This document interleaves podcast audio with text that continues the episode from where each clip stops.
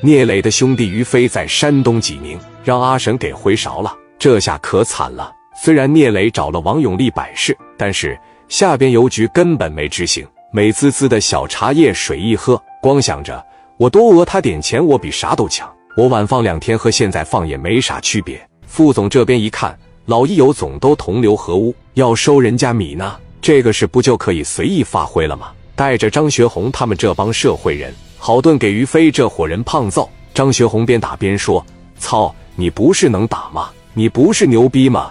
这回给你关着，我他们没事就过来给你开开皮。打完以后。”撒完气，张学红和吴新明就走了，留下了几个阿 Sir，接着在这揍于飞。过了大概能有半个小时，聂磊到了，车一停就开始疯狂的给于飞打电话。于飞那边就是不接。聂磊一寻思，完了，这飞哥不接电话，没准还是在市总公司关着呢。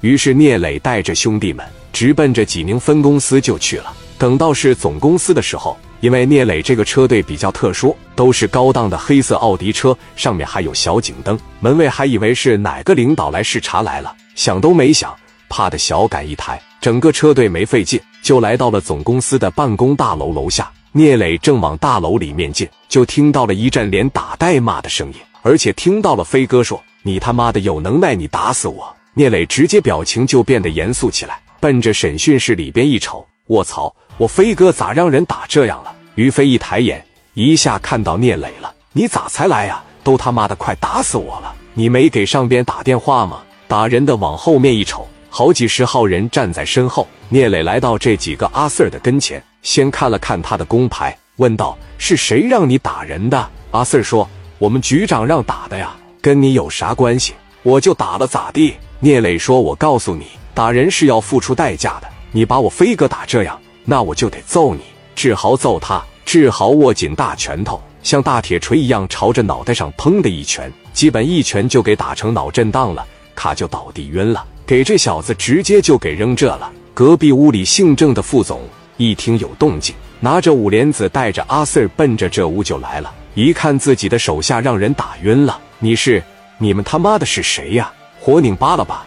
敢在市总公司里袭警？当时聂磊一瞅他。你是谁呀？我他妈的是副总！你知道袭击阿 Sir 是什么罪过吗？都给我铐起来，带走！聂磊说：“你他妈的铐我，你试试！你要敢铐我，我让你吃不了兜着走！”哎，我操，这牛逼让你吹的！你吹个牛逼，我就怕你了是吧？你是个呆呀！我就靠你，我看你能怎么地！他敢跑这里来对着阿 Sir 行凶，我看你就是活的不耐烦了！给我铐上！聂磊当时说：“等会的。”来到了姓郑的跟前，说：“你是带头打我飞哥的副总是吧？老子他妈的管你是郑总还是副总！”说话间，啪的给副总一个大嘴巴子。哎呦我操！直接嘴角就给扇出西瓜汁了。副总把手里的五莲子一撸，就要打聂磊。志豪快速的移动到副总的旁边，直接就把他手里的扳机给控制住了。反手啪的一拧，把枪一下就给下了。